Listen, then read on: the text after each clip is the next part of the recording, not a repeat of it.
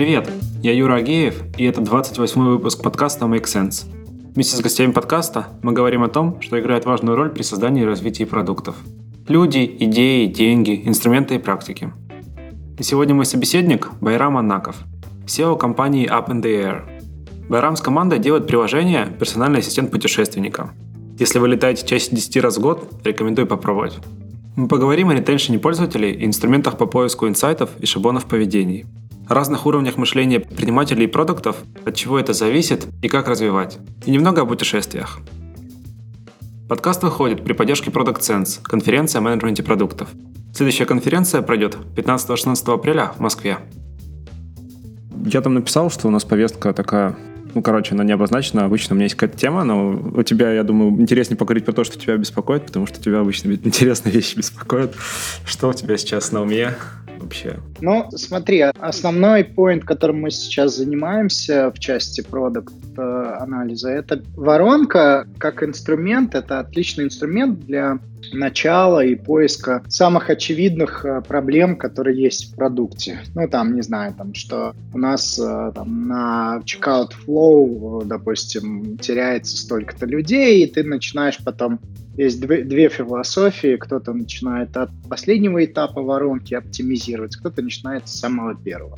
Но наше пользование воронкой говорит о том, что вначале это идеальный инструмент, потому что он дает high-level view, не требует больших э, вычислений и в целом достаточно понятен. Но в какой-то момент э, ее становится недостаточно, потому что воронка, она как бы отрезает и немножко упрощает достаточно сложные траектории, которые могут делать пользователи. И когда, например, у тебя динамический интерфейс, ну, например, допустим, у тебя есть онбординг, но каждый, каждый скрин онбординга показывается только при определенных условиях. И пользователь может ходить э, взад-вперед по э, онбордингу, перепрыгивать какие-то скрины и так далее. Вот в этом, при таком сложном поведении воронки становится недостаточно, потому что она слишком упрощает. И вот э, нужно анализировать уже детально траектории пользователей, то есть как они реально ходят по экранам, куда, куда жмут и так далее. Но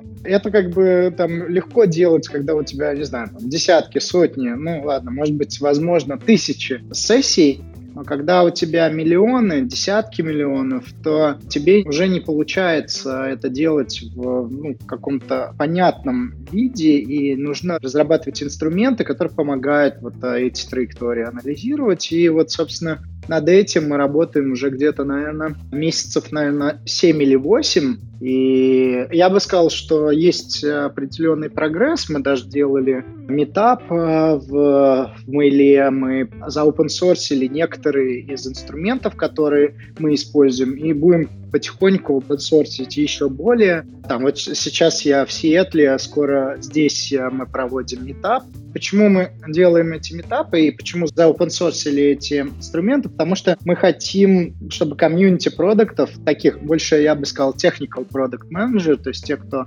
достаточно глубоко погружается в анализ, они бы могли контрибьютить э, там поиск определенных проблем в траекториях. Ну, то есть, условно, там мы сделали базовый инструментарий, который позволяет анализировать, но у каждого продукта могут быть свои, назовем это, паттерны проблем. И вот некоторые из паттернов мы определили и как бы за open source и хотим, чтобы комьюнити тоже контрибьютило в это, и тем самым мы друг другу помогали находить проблемы, типичные проблемы вот э, при анализе траектории. Слушай, интересно, я, кажется, даже видел немного информации от вашего метапа, по-моему, даже статья недавно совсем вышла, он назывался там... Ретеншенеринг, да, то есть мы... А, ретеншенеринг. Да, такой инженерный подход к э, работе над, над ретеншеном. Вот, ну, статья немножко рваная получилась, э, я считаю, но вот основа, я, я бы, наверное, даже больше рекомендовал посмотреть метап. Там э, видеозапись есть на рушном канале в YouTube. Там мы э, с Максом, с э, моим коллегой, идеологом этой идеи, э, мы, собственно, на примере OpenZ, на конкретных э, там рассмотрении онбординга и не только, показываем, как этот инструментарий может быть использован для автоматического нахождения некоторых проблем, и, а далее рассказываем, к чему, ну, какой big vision этого анализа и что мы ну, в итоге хотим в нем достичь.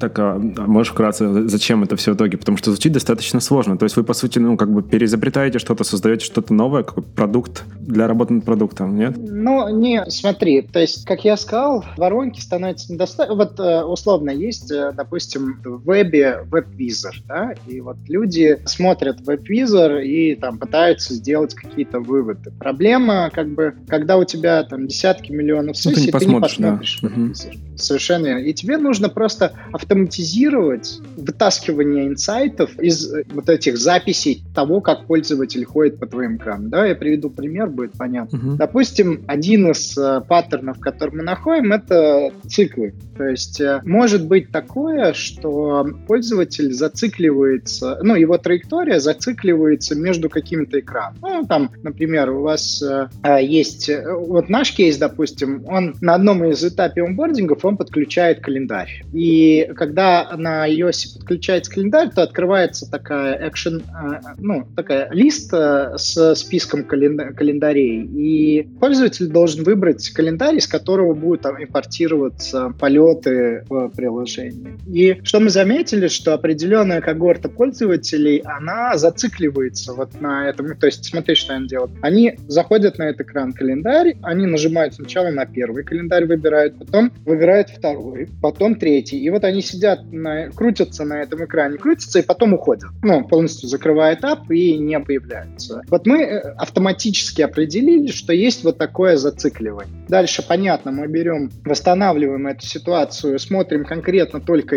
этих пользователей, эту когорту, смотрим, что происходит, и понимаем, что для некоторых пользователей не очевидно, что после того, как э, они выбрали, допустим, экран, нужно нажать в правом верхнем углу «Done», ну, кнопку, чтобы как бы пойти дальше. И поэтому они зацикливались, и мы с онбординга потеряли около 5% пользователей только из-за вот такой проблемы. И таких циклов э, очень много у нас, ну, там, в первоначальном анализе мы нашли. Мы их потом приоритизируем по вкладу в потерю пользователей на онбординге, допустим, и, соответственно, расшиваем и смотрим каждую из э, проблем. Потому что, ну, ты, вот у тебя просто не хватает времени и ресурсов анализа, чтобы такие вещи автоматом находить. Я уж не говорю, когда эти проблемы возникают на предыдущих версиях iOS, то есть, допустим, там у нас на iOS 11 была одна проблема, связанная с iCloud, и вот, э, конечно, можно сидеть и каждый день как бы тратить огромное количество людей и ресурсов, чтобы находить эти вещи, но зачем, если можно это автоматизировать, но чтобы это автоматизировать, нужно понять, а вот какие последовательности или какие паттерны поведения пользователя в приложении, они говорят о том, что у тебя есть где-то проблема.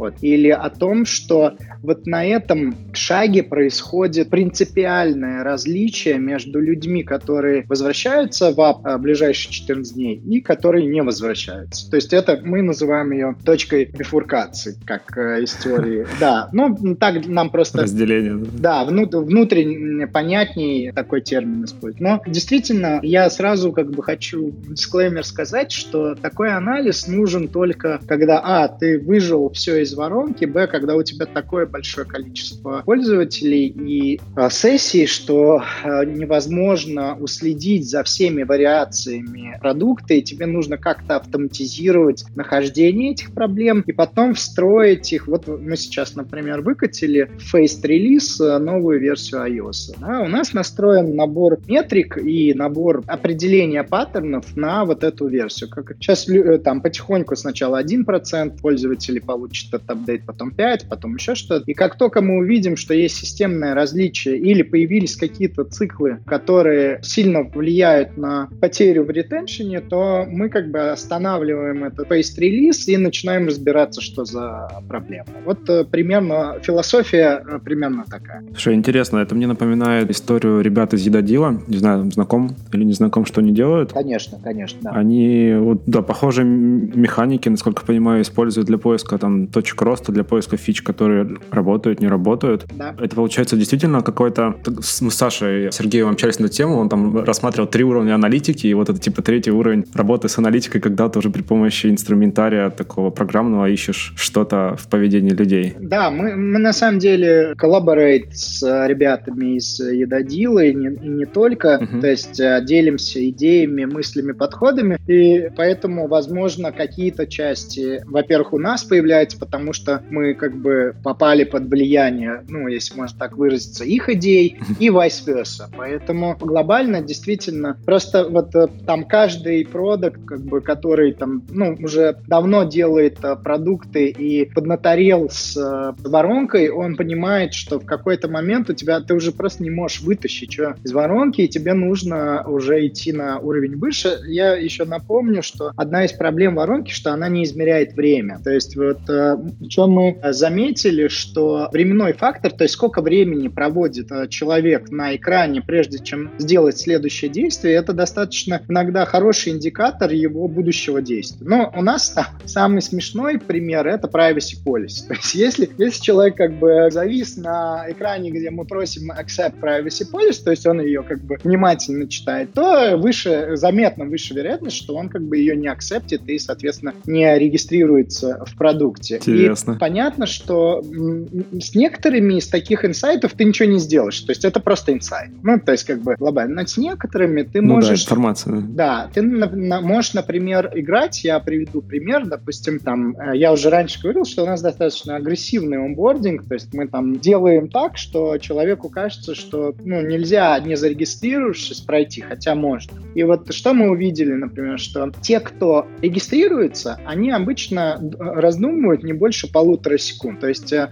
вот они попали на экран, и э, максимум в ближайшие полторы секунды они жмут на кнопку sign, ну, как бы sign in, и там логинятся или Гуглом, или iCloud, или Фейсбуком, неважно. И что, например, э, можно сделать, сейчас это эксперимент, мы еще, я не могу пока результаты сказать, просто они еще, я их не получил, но мы, например, решили на второй секунде, то есть как бы когда пройдет 2 секунды, показывать скип. То есть смотри, тем самым мы не импактим тех, кто точно сайнынится, да, чем-то, но мы пытаемся снизить потерю от тех, кто зашел, не хочет сайнапиться, и как бы поэтому ему скип надо показать. Понимаешь идею? Вот, и Прикольно, да. Вот э, смотри, насколько время становится тоже важным фактором, а посмотри на инструмент воронки, там вообще не присутствует показатель, ну, измерить, измерения. Нет этого измерения, с, да, с, по сути. Совершенно верно. Поэтому помимо траектории мы еще учитываем время, и есть интересные инсайты, есть не очень, но вот э, логику размышлений, я думаю, я тебе как бы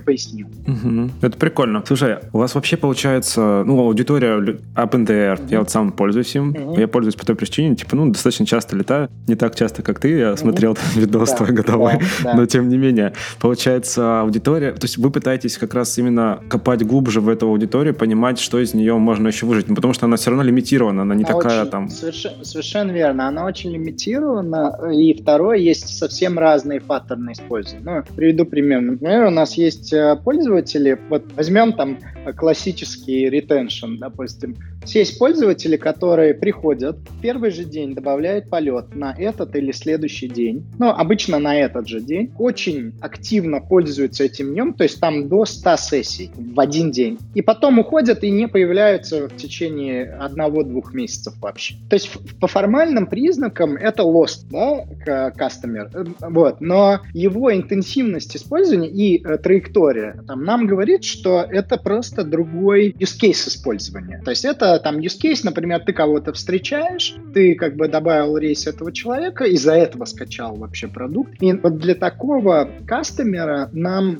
зная его траекторию, как бы зная, насколько он использует и какие фичи, потому что, вот, например, есть другие кастомеры, которые очень любят э, статистическую часть э, продукта, да, то есть там статистика, лидерборд и так далее. И это дв- две разные кластера пользователей. И когда мы анализируем траектории, один из анализов, который мы делаем, это мы кластеризуем оптимизуем по тому, какие используются фичи. Вот. А следующий шаг — это попробовать, зная, какие фичи максимизируют ретеншн, попробовать людей разных кластеров подталкивать за счет инцентивов каких-то в нужную нам траекторию. Понимаешь, как бы меня? То есть, допустим... Траекторию или ты хочешь его в другой сегмент переместить? Нет, другой кластер по фичам я его могу, но по своей сути я не смогу. Но я могу заложить какие-то какие hooks или incentives, которые могут его привести к тому, чтобы он более полно, назовем это так, использовал продукт.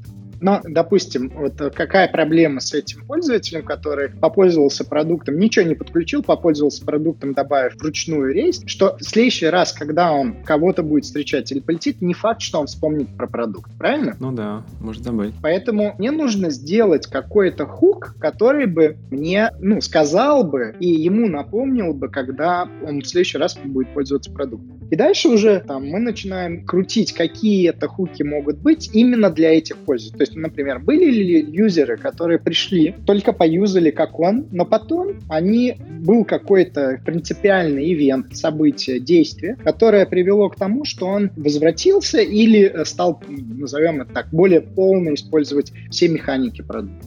Потом мы используем это знание, чтобы людей направлять, incentivize чтобы они делали определенные действия. Ну, например, дали доступ к location у, и тогда, когда ты окажешься рядом с аэропортом, да, и, наверное, ты совершенно верно, да. То есть и многие, много таких э, point ов есть, там, специфичных для нашего продукта, но мой там базовый, базовый набор инструментов, который позволяет это делать, он достаточно универсальный. И мне кажется, что если бы, и вот наша задача, продукты обменивались бы друг с другом вот такими как бы паттернами, инсайтами, хуками, то это помогало бы нам всем быстрее развивать свои продукты. Потому что там де-факто вот у меня есть там в России там 3-4 человека, продуктов, с которыми я регулярно встречаюсь, и по сути мы с ними обсуждаем вот такие темы. То есть, ну, мы обсуждаем хуки, которые научились э, в своей повседневной работе. Вот хотелось бы создать в кавычках площадку,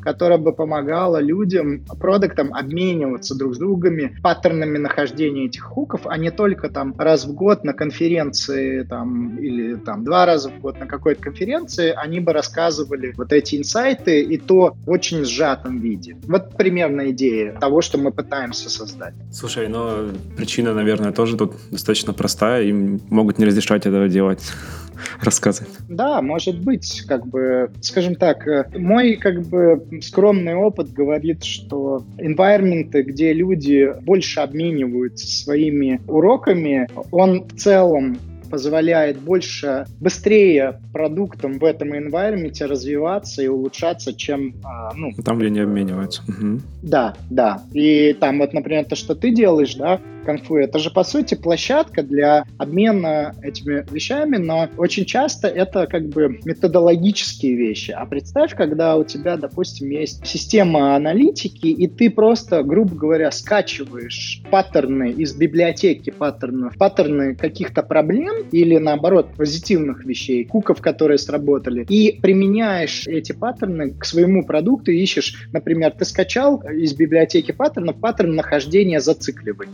и увидел, что в твоем продукте есть 10 зацикливаний, 3 из них, которые составляют 30% потери юзеров в первой сессии, допустим. Все, для тебя это как бы автоматическое руководство к действию, и я даже в том же Google Analytics э, или там других аналитических продуктах, может, я их недостаточно хорошо знаю, но я не помню вот такого механизма, а это то, что мне кажется нужно как более молодым продукт-менеджерам, так и более advanced. Просто одни контрибьюторы, другие юзеры. Ну, больше, в большей угу. части. Ну, это типа как, ну, опять же, это, наверное, больше методологическая история, тем же сейчас набор growth hacking практик. Ну, типа у тебя есть да. там, там 40 с лишним практик. Именно так. Но да, только технологическая. Да, они, они более методологические, они более, скажем так, описательные, нежели... То есть я могу прочитать про это и попробовать это применить. Ну, реализовать и так далее. А угу. я вижу все-таки, как вот представь э, в программировании, да, я... Ну, библиотеки, да, да, да набор да, библиотек. Да, да, я импортировал библиотеку и прогнал тесты, грубо говоря. Тесты, которые проверяют какие-то стандартные проблемы, которые есть в, в продуктах. А потом можно там их группировать по индустриям, по типам продуктов, если надо будет. Но пока вот сколько мы рассказываем, получаем фидбэк от других людей, там, от э, там, Billion Dollar Company э, там, в, в Seattle area до как бы небольших, там, относительно небольших компаний, мы видим, что пока базовые паттерны, которые мы определяем, они более-менее универсальны across the mobile apps. Поэтому мне кажется, что там, в целом это возможно. Ну, посмотрим. Пока э, мы только в самом начале этого пути, там, дай бог, мы сделали только 10-15% того, что мы бы хотели сделать. Слушай, ну потом может получиться как с этим, с АВС. Опа, и отдельный а, продукт. Ну, не, не, не знаю, пока для нас э, это наш... Э, я считаю, что каждая компания, она должна находить время, чтобы give back to community. И вот mm-hmm. это наш mm-hmm. способ give back to community. Вот э, и все. Слушай, это интересно. А вот у тебя достаточно такой опыт разнообразный. И вот скажи, я, я немного очень поездил по зарубежным конференциям, но вот из тех, на которых я был, у меня сложилось такое наблюдение. Очень хочется, не знаю, проверить его, наверное, что на западных конференциях все-таки больше методологические вещи рассказывают. А в этом плане, если там походить на российские метапы, на российские конференции, да, они методологические, но люди все равно делятся кейсами, делятся опытом. То есть именно вот такими вещами. А на Западе это как-то или не, не было принято, или сошло на нет, вот что ты, как, как ты это видишь со своей точки зрения? Сразу скажу, я мало был uh-huh. на продуктовых конференциях на Западе, поэтому мне очень сложно. Я помню одну, там, это была бранчевская конфа в, в СФ, я просто выступал на ней. И я бы сказал, что да, они более методологические,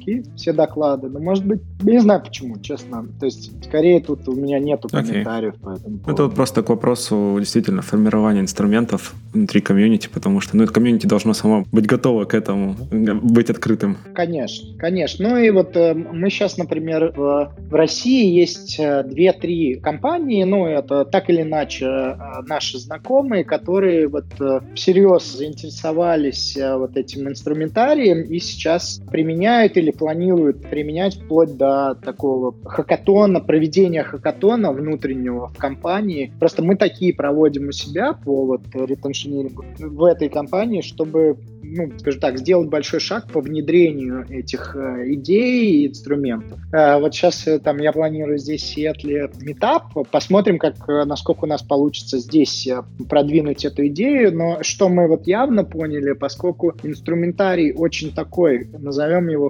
хардкорный, то в основном это схватывают. Вот, ну, сейчас есть так, я просто не знаю, в России есть такое понятие, короче, появилась новая роль, называется TPM. TPM, Technical Product Manager. Слушай, вот я в России про нее очень мало слышу. Вот действительно, на Западе, на Западе действительно ребята, короче, она есть, я знаю.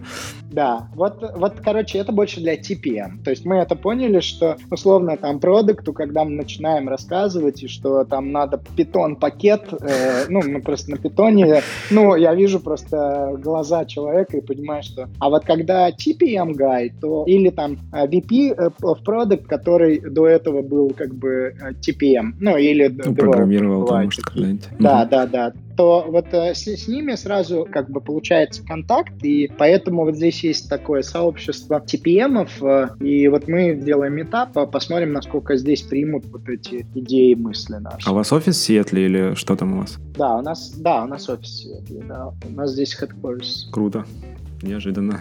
Я помню, как-то в гости приходил в московский ваш офис, но это было прям супер очень давно. Окей. Это, наверное, было еще в квартире, когда мы были. Да-да-да. Да, это было очень давно. Э, да, не, сейчас у нас два офиса в Москве, ну, они там в одной локации, просто два это разных, и один вот э, в Сиэтле. Круто. Слушай, сейчас просто вспомнил, наверное, это отход в сторону той темы с э, ретеншеном, но все равно интересно. А, видел анонс вашего нового продукта, entertainment системы.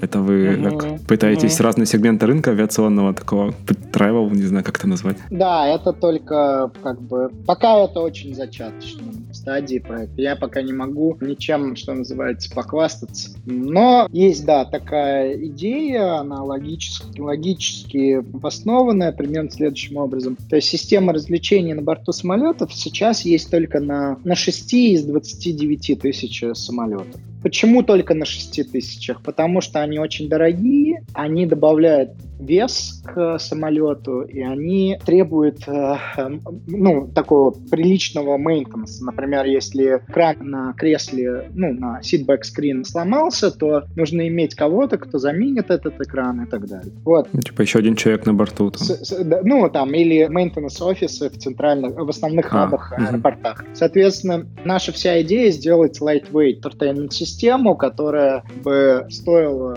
пару тысяч долларов per, per aircraft, э, per year. И так, чтобы ты понимал, за время жизни самолета одна интертеймент-система стоит минимум 3 миллиона долларов. Время жизни это 20-25 лет. Соответственно, вот такая идея продукта, но мы пока... Я думаю, что летом этого года у нас будут первые полеты, ну, реальные полеты с этой системой коммерческие, и тогда я смогу только сказать, ну, пошло, пошла тема или нет. Ну, тема крутая. Просто в России это вообще как бы ну, не знаю, забей, их нет практически, ну, я их не встречал, за, ну, ну то есть США, Европа, не, там как-то... Не, сейчас как бы развивается эта, эта мысль, единственное, там, ну, вот, например, у Аэрофлота есть, э, там она тоже требует мейнтенанса, то есть э, просто там системы отличаются тем, что нужно ли тебе что-нибудь э, сверлить в фюзеляже самолета или нет. Потому что если нужно, то это такая пересертификация и проверка, что, короче, самолет стоит на земле несколько недель, ты теряешь деньги и так далее и тому подобное. Поэтому вот, э, например, там системы, которые даже есть такого класса, первая проблема это maintenance, а второе это UI UX. Ну, то есть, в общем, как-нибудь будешь лететь аэрофлотом с вот э, беспроводной entertainment системой, попробуй, и ты почувствуешь всю боль. Слушай, я, я летал там, где вот эти, ну, короче, которые в Нью-Йорк летают и в ага.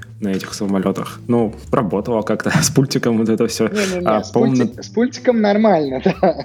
Только, а, да. только экран еле нажимается и так далее. Нет, да, это говорю, да. Да, я говорю, сейчас появились, э, э, то есть ты... Когда ты приложение устанавливаешь, да, да, да и... Да, угу. да. вот попробуй, да. попробуй эти, это там... Я пробовал, кажется, при перелете из Нью-Йорка в Вегас, кажется, да, было, и еще, если вот, кажется, турецкие авиалинии были Понятно. еще. Ну, что-то типа того. Да, и она как бы работала. Ну, я ну, просто не любитель развлекаться там, но я ради эксперимента поставил. Ну, там есть, короче, где мы видим opportunity в плане продуктовой. И, да, мы хотим как бы в этот сегмент рынка зайти. Ну, это круто. Это же, по сути, такое смесь уже железного продукта. Там сервер, не сервер. Да, в краткосрочной перспективе, да, именно так. То есть это уже hardware. Но я считаю, что основная конкуренция будет в софтвер части, а не в hardware.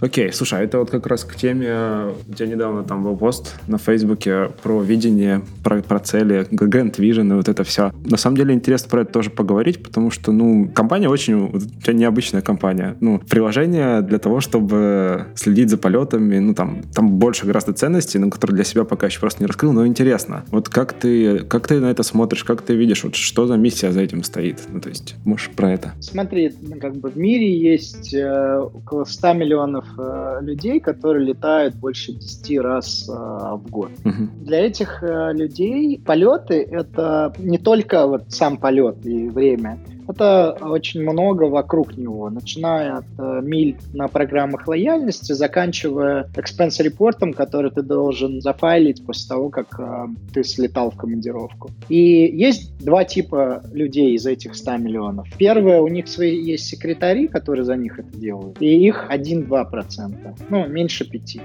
А вторая категория людей, это которые делают все это сами. Тратят на это большой объем времени. Вот наша задача для вот этих 90 95 плюс процентов из этих 100 миллионов дать автоматизированного секретаря, который, ассистента, который бы помогал им вот с этими всеми процедурами. От максимизации своих бенефитов от программ лояльности до автоматизации файлинга expense report. То есть э, Vision сделать секретаря для каждого такого frequent flyer, ассистента для каждого. Вот это Grand Vision, к которому мы идем. Безусловно, огромный еще путь, чтобы этот Vision реализовать, но э, вот наш как бы вектор — это вот это.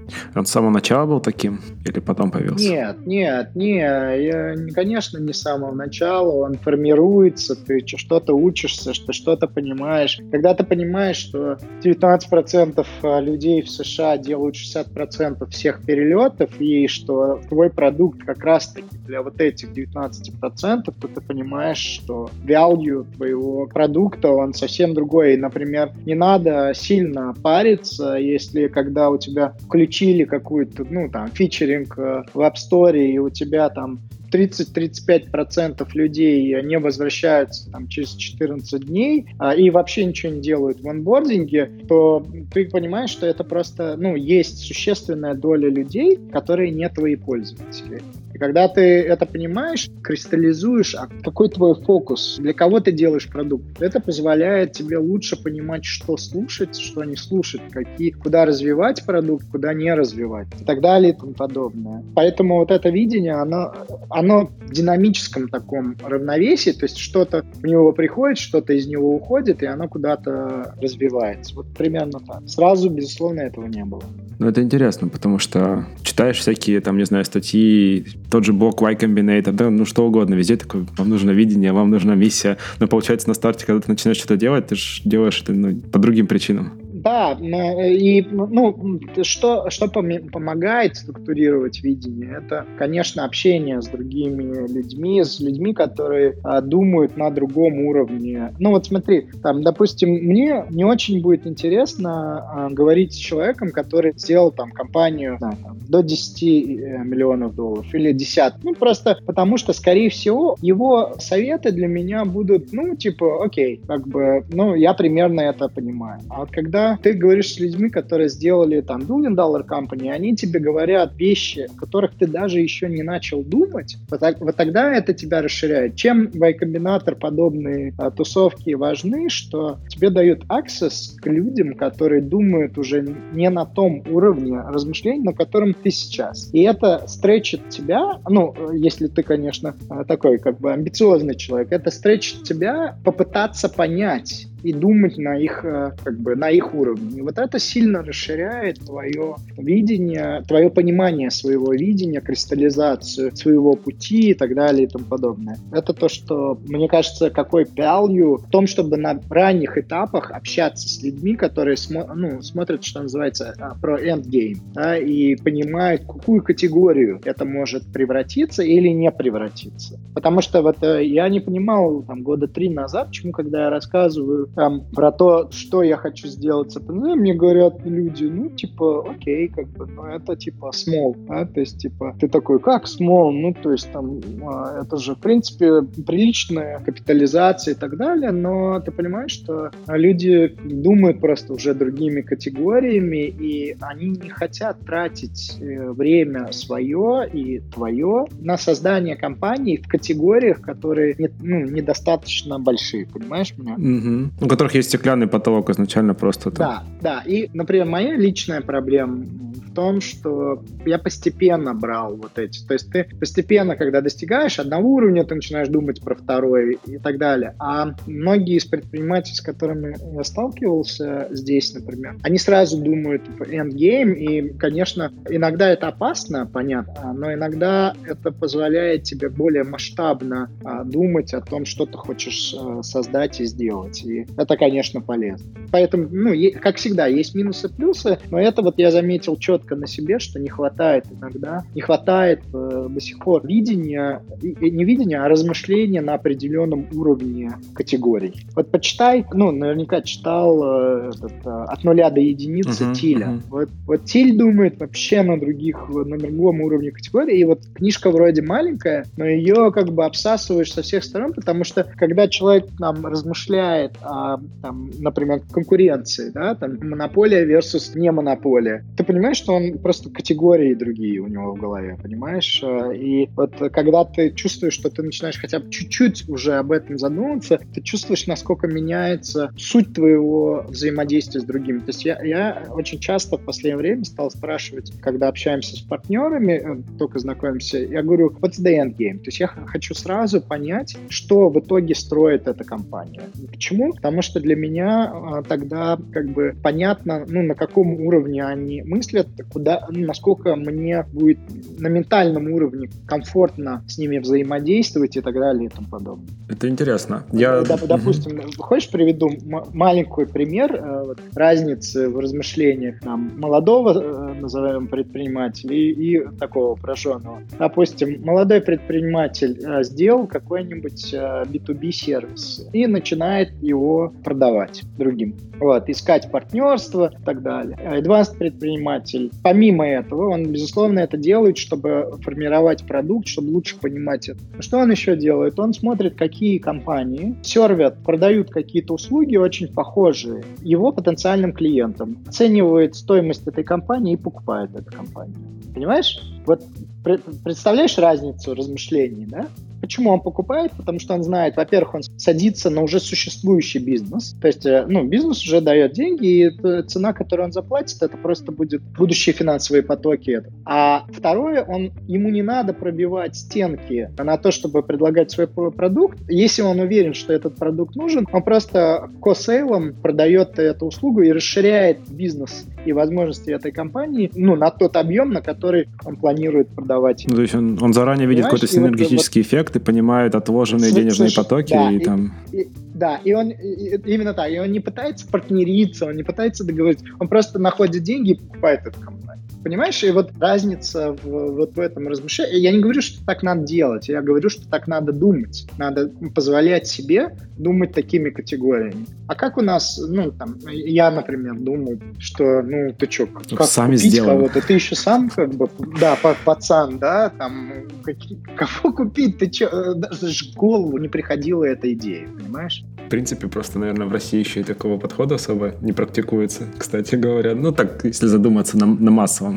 Не, я думаю, есть. Просто, вот я говорю, это вопрос, э, насколько удается общаться, тире, размышлять вот на тех категориях. Потому что вот мой кейс э, только вот через общение с людьми, которые мыслят другими категориями, ты можешь действительно ну, попытаться себе позволить мыслить другими категориями. Потому что иногда же это ограничение в голове, то есть ты просто не позволяешь себе думать так, потому что, ну, типа, еще не на том уровне масштаба и так далее. Ну, это да, это про накопленный опыт, и, который потом в итоге там, совмещается с какой-то теорией, с теоретической базой, да, и там рождается да, что-то у да. тебя, да, рамки отодвигаются, да.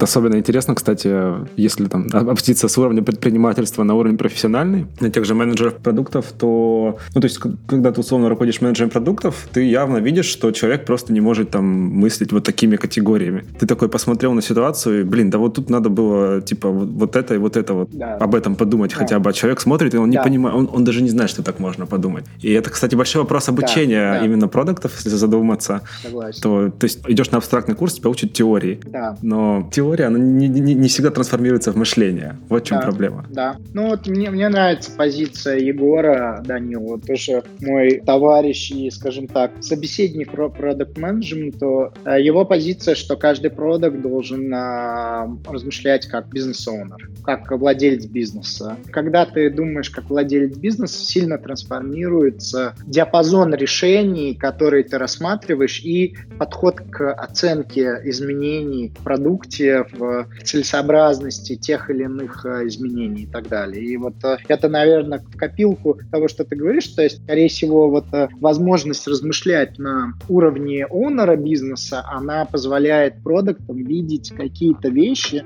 другого порядка, чем просто если ты там профессиональный продукт компании. Это очень классный взгляд. И проблема в том, что вот что прям мышление поменялось, вот как мне кажется. У тебя должно там либо что-то случиться, ты должен где-то там сильно нафакапить, потерять какие-то деньги, либо ты действительно должен этими деньгами отвечать. Именно вот. так. Э, и вот э, мы, мы позавчера сидели с двумя моими знакомыми здесь. Э, одна, она работает в Амазоне, другая, она VP of Product в gaming company. И вот мы пришли к мысли, что размер ошибки, равный 10%, 10% годовой зарплаты, это нормальная ошибка для, для продукта, не требующая доп. согласования. То есть, условно, ну, ты понял, да, идею? Как бы, э, ну, типа, что он может рисковать заведомо какой-то суммой. И, и... Да, и без согласования. То есть, ему не нужно идти там у вышестоящего начальства согласовывать. Э, и там для большинства продуктов это достаточные деньги,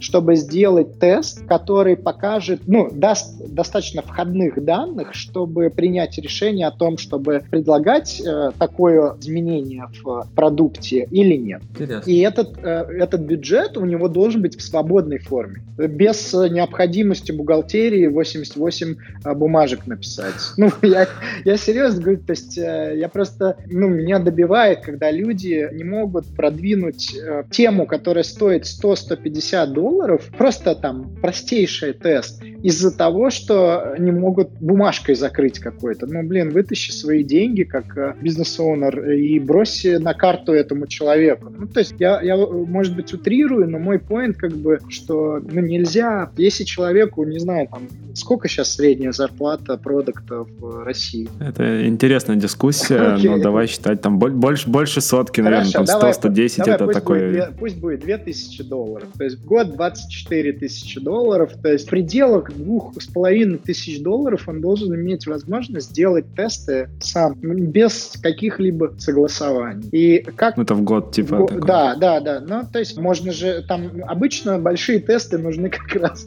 раз, раз там в квартал, раз в полгода. Ну, там, где прям у тебя недостаточно данных, чтобы оценить э, opportunity. Вот, и там, ну, например, нанять нового разработчика, там, фрилансера, красиво запилить инфографику, чтобы проверить, или еще что-то. Неважно, но мой point, короче, что вот должна быть такая свобода принятия решений. В противном случае мне как-то там инвестор один, известный в России, сказал такое-то, типа, ты лучше ты, типа, потеряешь э, мне десятки тысяч долларов, чем миллион. И вот э, это примерно про ту же мысль, что надо давать возможность, мне кажется, и бюджет, чтобы люди могли делать ошибки, тесты, и, соответственно, делали это достаточно легко. То есть вот мы там, например, в саппорте у нас, мы пришли к такой штуке, может быть, это не совсем про продукт, но тоже про идею, что у нас бывают ситуации разные, не, не straightforward, когда, ну, мы не можем рефандить, потому что рефандит только Apple.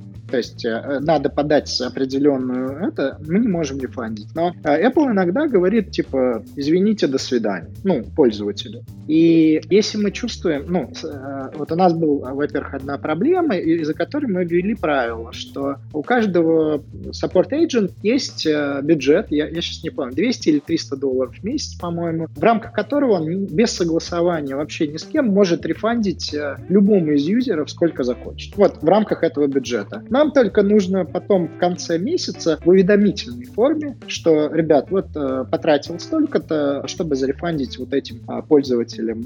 И все. И почему мы так сделали? Потому что надо дать, вот спустить более-менее свободу человеку, чтобы он мог, чувствуя ситуацию, когда он выходит из-под контроля или там, ну, человек сильно негативно настроен и так далее, чтобы суметь и иметь бюджет и возможность, чтобы решить, как бы потушить этот пожар на самой ранней стадии. Вот также про продукты и про свободу эксперимента. Забавно, знаешь что, что на обучение такие бюджеты есть, ну там условно да, да, хороший 50, план. там 60 тысяч рублей там выделяют, на ошибки. Хороший point. Абсолютно. Вот на, на следующей конфе HR сказать, давайте вы просто половину этих денег дадите на ошибки людям. Не на обучение, а на ошибки. Потому что все знают, что на ошибках лучше всего учатся. Да. Хороший point. Мне нравится. Надеюсь, кто-нибудь нас из HR тоже слушает. Да. Окей, пойдет в массы еще, может быть. Слушай, ну возвращаясь все-таки к идее вот этого вижена, миссии, да. у тебя тут да. такой вопрос был, который тебе задали про 1 миллиард. Угу. Что ты в итоге-то ответил? Не, я же не, отве... я же не ответил. То есть я как раз и написал, что это меня дестабилизировало, я не смог человеку ответить, и я сел и стал думать, почему я не думаю на таком... Вообще, как прийти к этому? Какое развитие продукт должен получить, чтобы в какую категорию он должен входить, чтобы достичь таких денег, на такой капитализации. И это привело к ряду размышлений, к, в течение долгого времени. Сейчас, наверное, только я примерно понимаю, там, как мы это, этого достигнем, и мы он трек, чтобы, ну, мы двигаемся в этом направлении. Но глобально, ну, вот в том, чтобы стать travel assistant ну, вот для вот этого сегмента frequent flyers людей. Соответственно, но тогда я говорю, я не смог ответить, и именно из-за этого, мне кажется, это было супер полезно, то я не, нашел, что ответить. Слушай, действительно, я тоже сейчас вспоминаю, бывали такие вопросы, которые просто в тупик тебя да. ставят, и ты потом ходишь месяцами, крутишь в голове. Да. И ну, что-то должно поменяться. Прикольно. Окей, давай, наверное, тогда потихоньку уже закругляться. Mm-hmm. У нас там время mm-hmm. заканчивается. Такие лайтовый вопрос давай. сейчас позадаю. Как ты переживаешь 431 час полета в год? Слушай, это вот последний твой ну, пост в декабре. Короче, первое, ты очень много пьешь воды, и лучше, и лучше не есть. И уж тем более не, не, не алкоголь. То есть те, кто... Я понимаю, почему иногда пьют алкоголь в самолете, там, заглушить страх. Ну, короче, э, вот очень против показан алкоголь на, на, ну, во время полета. Поэтому это вот очень много воды, прям слишком много, прям с собой покупать 2-3 бутылки. Вот. Э, каждые полтора часа АПНЗ присылает на часах упражнения. Да, пистолет да, пистолет, да, да, потом это головой. То есть делать вот эти упражнения, там есть еще э, это просто, чтобы чувствовать себя как бы лучше. Ну и там уже про джетлаги, ну там определенным образом не спать, чтобы проспать э, существенную долю полета. И, конечно, это удивительное время, чтобы подумать свысока, э, в буквальном смысле, о своем бизнесе, о, своей, о том, что вы делаете и так далее, потому что это действительно ты отрезан от всего, и это вот возможность э, хорошенько подумать, поразмышлять э, о том, что вы делаете, куда вы двигаетесь. Ты летаешь по делам или просто кайф путешествовать? Что а, движет? А, я, я, э, что называется, и то, и другое. То есть я обычно комбайне. Ну, например, я полетел в Сингапур больше, ну, как бы, я хотел туда полететь. Но когда я куда-то лечу, я беру две вещи делаю. Я беру LinkedIn, смотрю всех connections, которые у меня в этом городе, живут. И второе, я беру топ-юзерс э, в OpenZ, которые в этом городе. Вот. И, ну, и я им отправляю письма в таком этом, что люблю рандом встречи, там, не найдется ли время на кофе. Вот э, когда в Сингапур я по последний раз в конце, э, нет, в середине прошлого года дал, я там нашел двух людей, которые там, один из них в итоге мы, мы сделали мини-команду, которая позволила продукт заточить под Middle East регион, и мы сделали soft launch с очень хорошим хорошими цифрами сейчас. И вот в феврале и в апреле будут такие хорошие, большие события, которые как бы хорошо подкинут э, продукт э, в, на этот регион. Все благодаря вот той поездке. Поэтому... Рандомная встреча получается, да, по сути?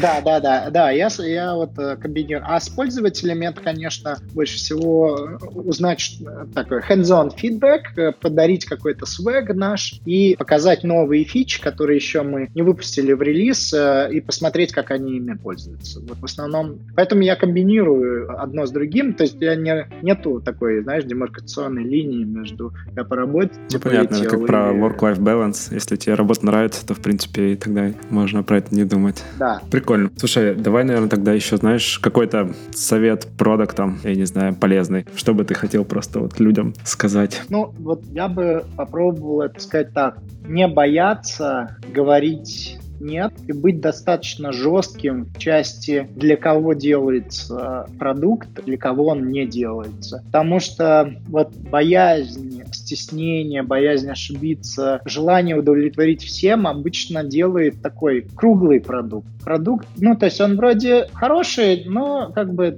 он типа и не то, и не другое. Лучше, чтобы он был, может быть, не круглый, но одна вот его часть была очень острая. Потому что это именно то, что позволит продукту достучаться до своей customer base. Наверное, лучше всего это иллюстрирует э, статья этого, как его зовут? А, Сэм Акмана, наверное, или, или Пола Грэхэма? Нет, нет, Акман ага. это ну, Пол Грэм, что лучше э, там, чтобы были люди, которые очень любят и очень ненавидят ваш продукт, чем все окей. Вот, э, вот этот, наверное, самый большой. И, к сожалению, ну, эту мысль сложно принять, ее надо прожить на вот нескольких продуктах, на фейлах, на попытке сделать все для всех и так далее. Но вот я бы сказал, вот это самое важное, что надо интернализировать. Слушай, у меня еще один вопрос появился. Все-таки тогда я задам его про фейлы. Какой у тебя был такой угу. самый заметный для тебя фейл? А, продукт, продукт Да, да. Я думаю, что это первый, первый год OpenGL э, и весь проект Inflow.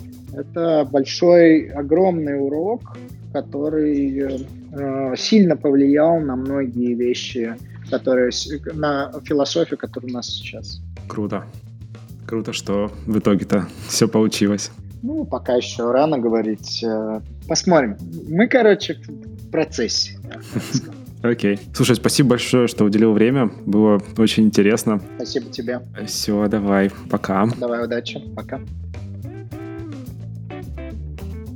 Итак, в этом выпуске подкаста Make Sense вместе с Байрамом Анаковым мы поговорили о работе над ретеншн пользователей и изменению подходов и инструментов в аналитической продуктовой работе. Обсудили разные уровни мышления предпринимателей и продуктов, от чего они зависят и можно ли их развивать.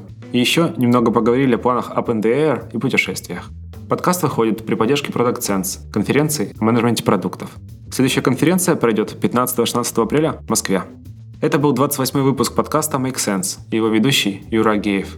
Подписывайтесь, ставьте лайки и присылайте обратную связь. Спасибо, что были с нами. До следующего выпуска. Пока.